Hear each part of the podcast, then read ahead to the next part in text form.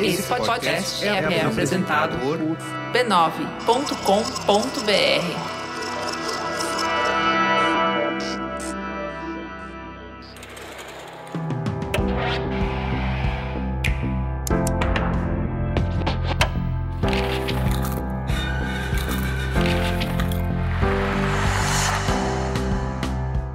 Mamileiros e mamiletes, está começando agora o nosso espaço de reflexão a partir de produções culturais. Eu sou a Juva Lauer. Eu sou a Cris Bartz e esse é o Mamilos Cultura. Essa semana o assunto é a temporada final de Brooklyn Nine-Nine.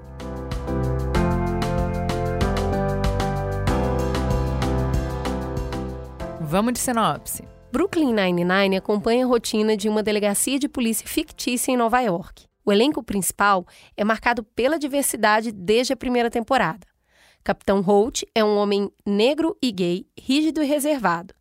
Ele encontra contraponto na liderança do time em outro homem negro, o sargento Terry, um gigante gentil, sensível e divertido. Duas mulheres latinas têm papel de destaque na equipe. A neurótica Amy, uma detetive competitiva e ultra comprometida, e a enigmática Rosa, durona, violenta e leal. Jake é um homem branco imaturo, bem intencionado, mas beirando o irresponsável, que conecta todo esse universo. O time se completa com Boyle, o excêntrico parceiro de Jake, sempre apostos para celebrar as ideias e a existência do amigo. Brooklyn Nine-Nine conquistou fãs famosos como Lin-Manuel Miranda, Guilherme Del Toro e Mark Hamill. Eles fizeram campanhas pela volta da série quando ela foi cancelada após seis temporadas pela Fox. O que conquistou uma legião de fãs foram os bordões icônicos e os personagens adoráveis de humor ingênuo, com uma visão otimista do mundo e das relações, semelhante até de laço. A mágica acontece graças a um elenco flexível, cheio de jogadores brilhantes e generosos, ainda melhores juntos, em qualquer combinação, do que separadamente. É impossível escolher um melhor ator, personagem favorito ou mesmo dupla preferida. A oitava e final temporada de Brooklyn Nine-Nine foi ao ar em setembro do ano passado e só agora ficou disponível na Netflix. Ela marca o retorno da série para fechar o seu arco após o hiato em resposta à convulsão social provocada pela morte de George Floyd. Juliana, conta aí, o que, que bateu para você de primeira nessa temporada? Primeiro que realmente, depois do George Floyd, assisti, eu fui assistir Brooklyn Nine-Nine e deu um retrogostinho, assim, eu sou muito fã da, da série, muito apaixonada, revi uh, todas as temporadas que estavam disponíveis na Netflix durante a pandemia, mas, assim, é estranho, né, uma série que de uma certa maneira, romantiza a polícia, de uma certa maneira, cria um laço afetivo que você vai passar pano mesmo. Então, é, fica estranho, né? O, o tempo político mudou e, e não, talvez não. o contexto não era bom, é. né? E eu acho legal que eles viram isso, assim. É, acho que tem uma discussão sempre se o humor é político, se não é político. Eu acho que, para mim, eu vejo uma diferença entre humor político, despolitizado e despolitizante. Então, para mim, Brooklyn Nine-Nine é despolitizado, mas não é despolitizante. O objetivo da série não é provar um ponto, como um programa do Gregório do Vivier, por exemplo, mas é, sempre teve uh, pitadinhas de coisas muito políticas, a gente já falou né, na sinopse. O próprio elenco mostra isso, né? Que tem diversidade, não só de não ter um totem, mas uh, de não ser estereotipado, embora seja caricato, porque é da comédia, mas não é estereotipado. Então, o homem negro é o pedante, é o cara que só gosta de coisas boas, super intelectualizado. é o né? elitista do É o elitista. Então, assim. É, é muito legal como ele brinca com as nossas perspectivas e as nossas expectativas. Os assuntos que são importantes, que são discussões sociais, aparecem na trama, mas com a mão leve, de uma forma. Sem palestrinha. Sem palestrinha, sabe? Então é legal ver eles mudarem o discurso quando acontece o George Floyd, porque aí realmente né? Quando o mundo muda, você tem que mudar também. É, até o Mamilos teve que mudar, não é mesmo, Juliana? É? Agora, o elenco é bem politizado, né? Eles doaram 100 mil dólares para o fundo de fianças para protestantes que foram presos durante os protestos do George Floyd. E, além disso, a série não estava em qualquer hiato. Já tinham quatro episódios prontos e a galera jogou fora e falou: é, não vai rolar mesmo. Vai ter que começar, né? E aí, assim, eu não vi a temporada toda, vi os primeiros três episódios só, mas eu fiquei muito impressionada com o primeiro.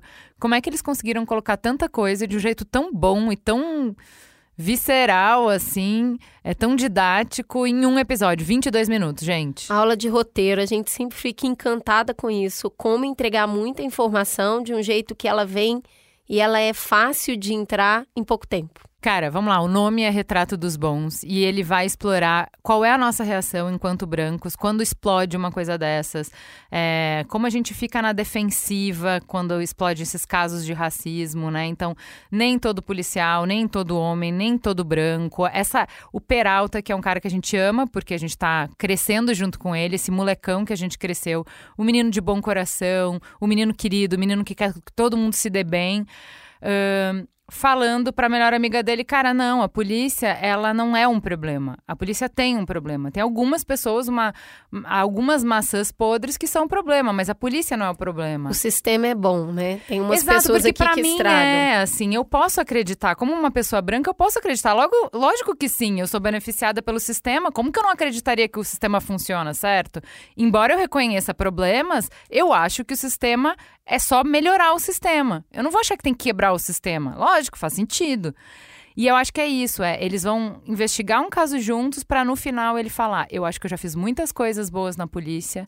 Eu acho que eu ainda farei coisas boas na polícia, mas agora eu reconheço que talvez eu seja parte do problema". É muito poderoso isso. É essa essa performance, né? É um tipo de performance que é a da negação. E tem a outra performance que é a da culpa. E ela é entregue com outro personagem branco que é hiper performático, que é o Boyle. Que aí ele vira o centro das atenções, né? A culpa é sempre sobre ele. Ai, ele, ele fica inconveniente, ele força Ai, a situação, ele chora, né? Aquilo, ah, eu não queria ter feito. Aí vira ser sobre ele e não sobre as pessoas que estão sofrendo o problema. É muito legal porque ali todo mundo tem intimidade, eles viveram tudo juntos, então um pode falar tudo pro outro, né? E aí vai lá o Boyle sentindo na pele toda a tristeza do povo negro, então ele vai lá e vai explicar o que que é apropriação cultural para as pessoas. É. Ele vai no barbeiro do Terry que é o sargento, cortar o cabelo com um corte afro, sabe? Com, na navalha, com não sei o quê. E a- Praticamente o ACM Neto. Exato! E daí o, o Terry fala: O que, que você tá fazendo, cara? Sai daqui! Ele fala: Não, eu tô apoiando os negociantes negros, tá? Os, os pequenos empresários pretos e tal. Ele fala: Cara, só deixa esse espaço para mim. É. Deixa eu ser. Não é sobre você. Aí ele faz uma transferência de valor pra conta do Terry como reparação histórica e erra dois zeros. e o Terry sacaneia, ele fala: Gente- Porra, obrigada, cara. Eu acho que é, é- é- é realmente agora você consertou Não, mas eu acho coisa." isso uma dica maravilhosa, né? Deixa aí o Pix para reparação histórica. Ai, cara, é, cara, é muito bom. Então, assim, rir, olhar as coisas que a gente faz. Você já tinha falado do And Just Like That, né? A É. gente falou que, que é isso, assim, é expor, tipo, cara, não é assim que você vai resolver, não é isso que precisa, você não tá ajudando, né? Não tá ajudando.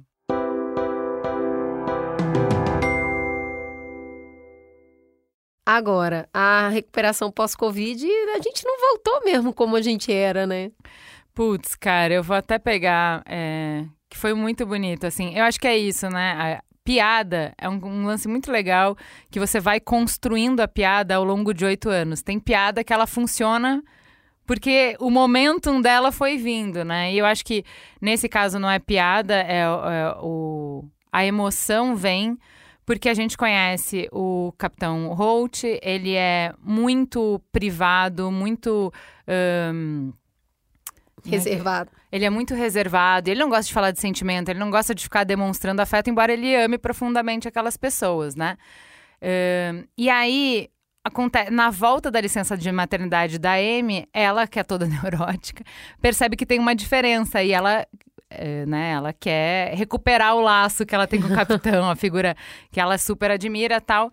E aí eles ficam fazendo aquelas situações de comédia absurda pra tentar rever o laço, até que ele admite pra ela que o problema não é ela e o problema é ele. Né? Ela tá lá tentando consertar a relação e ele confessa que ele que tá com problema. Ele se divorciou E aí ele fala essas frases: Foi um ano difícil para ser um homem negro, difícil para ser capitão de polícia, foi um ano difícil para ser um humano. Eu cheguei no meu limite, emocionalmente e fisicamente. Eu entrei em modo de sobrevivência e eu negligenciei minha vida pessoal. Cara, eu não, não é a fala, mas é como ele entrega a fala e essa fala. Não, mas que... a fala é muito poderosa, ah, né? cara, Eu foi entrei em muito. modo de sobrevivência e, negligenciei minha vida pessoal. Olha, eu acho que assim, ah, ouvintes, se você se identificou, você não é o único. Pô, cara, chorei muito, assim. Foi muito bonita. A cena dos dois foi muito linda. Do como, pra ele, foi fundamental. Ele falou: Eu tava enganando todo mundo e eu enganei as pessoas por meses. E você chegou. No dia que você chegou, você viu. E obrigada. É assim, eu não tô bem. Não ficarei bem durante um tempo, mas eu me sinto melhor de saber que você tá aqui, É. enfim, de poder falar com alguém e, E tal. percebeu, né? Cara, foi Agora, o que, que acontece com a amizade quando a gente muda o caminho que a gente tava, né? Porque a amizade é companheirismo, é viver mais ou menos as coisas juntos. E aí, de repente, não é mais. Cara, que discussão boa que a Rosa e o Peralta puxam aí, tá? Eh, porque ela sai da polícia, eles fizeram tudo juntos, eles estudaram juntos, eles fizeram academia juntos, eles trabalharam juntos. Se ela diz que a polícia é podre e que ela não quer mais fazer parte do problema, se ela sai e ele fica, então ele é o quê? Pois é. E aí, cara, eles não conseguem mais andar juntos, ele tá muito magoado e ela fala: "Mano, já tá difícil pra mim. Não projeta em mim os seus BOs. Não é minha responsabilidade eh, resolver as suas coisas. Eu não tenho que te validar, né? Eh, e putz, é é verdade, é, é, é, é ela tomou uma decisão por ela. O fato dela ter tomado essa decisão não quer dizer que ela tá julgando ele, mas a opinião da sua melhor amiga importa, Importa. pra você, A cara. pessoa com quem você dividiu aquele trabalho, aquele ambiente oito anos, as piadas, os almoços. Se aquela pessoa sai daquela rota e vira para aquele lugar e fala: esse lugar é um problema e você continuou, é muito doloroso. Cara, e é solitário, né? O arco deles, porque é isso, né? É uma série ingênua, é uma série é, otimista, é uma série que acredita nas pessoas e nas relações. Então, ele vai conseguir, nesse arco de 21 minutos, reconhecer que o problema tá com ele, não tá com ela, pedir desculpa e. eh, Aí é muito interessante, porque na hora que ele pede desculpa, ele fala: Eu não me importo com o que você pensa, eu sou minha própria. Aí ela olha pra ele, tá, tá errado, né? E ela tá, tá bem errada. Então, assim, na real é isso, é um fio da navalha, né? Você, obviamente, vai se importar com o que a pessoa pensa, mas você não pode jogar os seus BOs pra, pro outro, né? Então, assim, eu acho É que até mais, né? Eu, é, nesse tempo que a gente tem primado tanto pela essa construção do eu, da valorização do eu, né? Então, esteja completo para procurar companhia em alguém. É, não se preocupe com a opinião dos outros, só as suas. Puxa, não é assim. A gente é um atravessamento de todo mundo que convive com a gente. A gente não está sozinho. A opinião do outro vale sim. E ela, inclusive, valida a sua existência. Eu acho que é o quanto a gente cede ou não para isso que vai fazer diferença. Não é viver na opinião do outro, mas ela pesa sim. É, mas a- a- a expressão que ele fala é: não é sua responsabilidade me fazer sentir bem com as minhas escolhas. Ótimo. Puta, Peralta, você cresceu, filho! E é uma série Bom de humor que demais, faz bom tudo demais. ficar mais leve. Tá todo mundo levinho, molinho. E vem aí essa chablau. Cara, eu fico impressionada como o humor quebra a gente no meio, né? Porque ele coloca a mensagem sem passar por filtro nenhum. Quando você viu, pá, já entregou e Chorrindo. Você... Exato. Você tá lá quebradaça, quebradaça. Só por fim, pra terminar, acho que é o fato de ser uma temporada final é, nos permite refletir um pouco sobre o fim. E o Peralta fala sobre isso, né? Que despedidas são tristes, né? Eh, e pensa o seguinte, é uma série que fez muito, muito, muito sucesso, que fez muitas pessoas felizes. Eh, foi muito bom, parece que o produto é bom e o processo também foi bom, então foi bom para todos os envolvidos. Por que, que tem que acabar? E na série também eles vão se despedir. Os, os personagens, né? O Peralta vai sair da Força Policial também, no final, enfim. Vai ter despedida e é por isso que ele tá falando do, eh, de que despedidas são difíceis. É, mesmo que é bom, tem fim. Né? A, a vida é travessia, a vida é caminhada, a vida é feita de momentos. Nenhum momento vai durar para sempre. Né? O, o tempo que você estava com seus filhos em casa não vai durar para sempre. O seu trabalho que você amava não vai durar para sempre. Nada dura para sempre. Tudo é passageiro, né? mesmo as melhores coisas. E eu acho que pra gente, no momento que a gente tá, o fato de que tudo tem fim, né? É, isso também passará, aquele é, ditado. Acho que é muito importante mesmo as coisas ruins têm fim, tudo é passageiro. É, eu gosto muito dessa frase. Quem sabe que tudo é impermanente não desiste. Então, a, eu achei que a Juliana, inclusive, já ia anunciar aqui o final do Mamilos, né? Do jeito que ela começou a falar. um dia falei, vai ter fim, gente, né, gente? Será um que ela esqueceu fim. de me avisar que isso aqui tá acabando e eu vou ser pega assim de surpresa no ar? Eu achei bonito eles pensarem o final e fazerem esse final. Ele, ele a série termina com um fanservice bonito e essa coisa. é, pronto, fechou um ciclo. É, e é isso. Como diz o meu professor de, de psicanálise, é a vida é aprender a fazer melhores, eh, a fazer desligamentos que vão proporcionar melhores ligações. Muito então bom. precisa fechar para nascer outras coisas. Esse é o aprendizado da vida. Como é que a nossa avó falava? Não há mal que não. Não há bem que sempre dure, nem mal que nunca acabe. É, isso aí. Fica a gostosa sensação de mais um Mamilos no ar. Beijo, gente. Até semana que vem.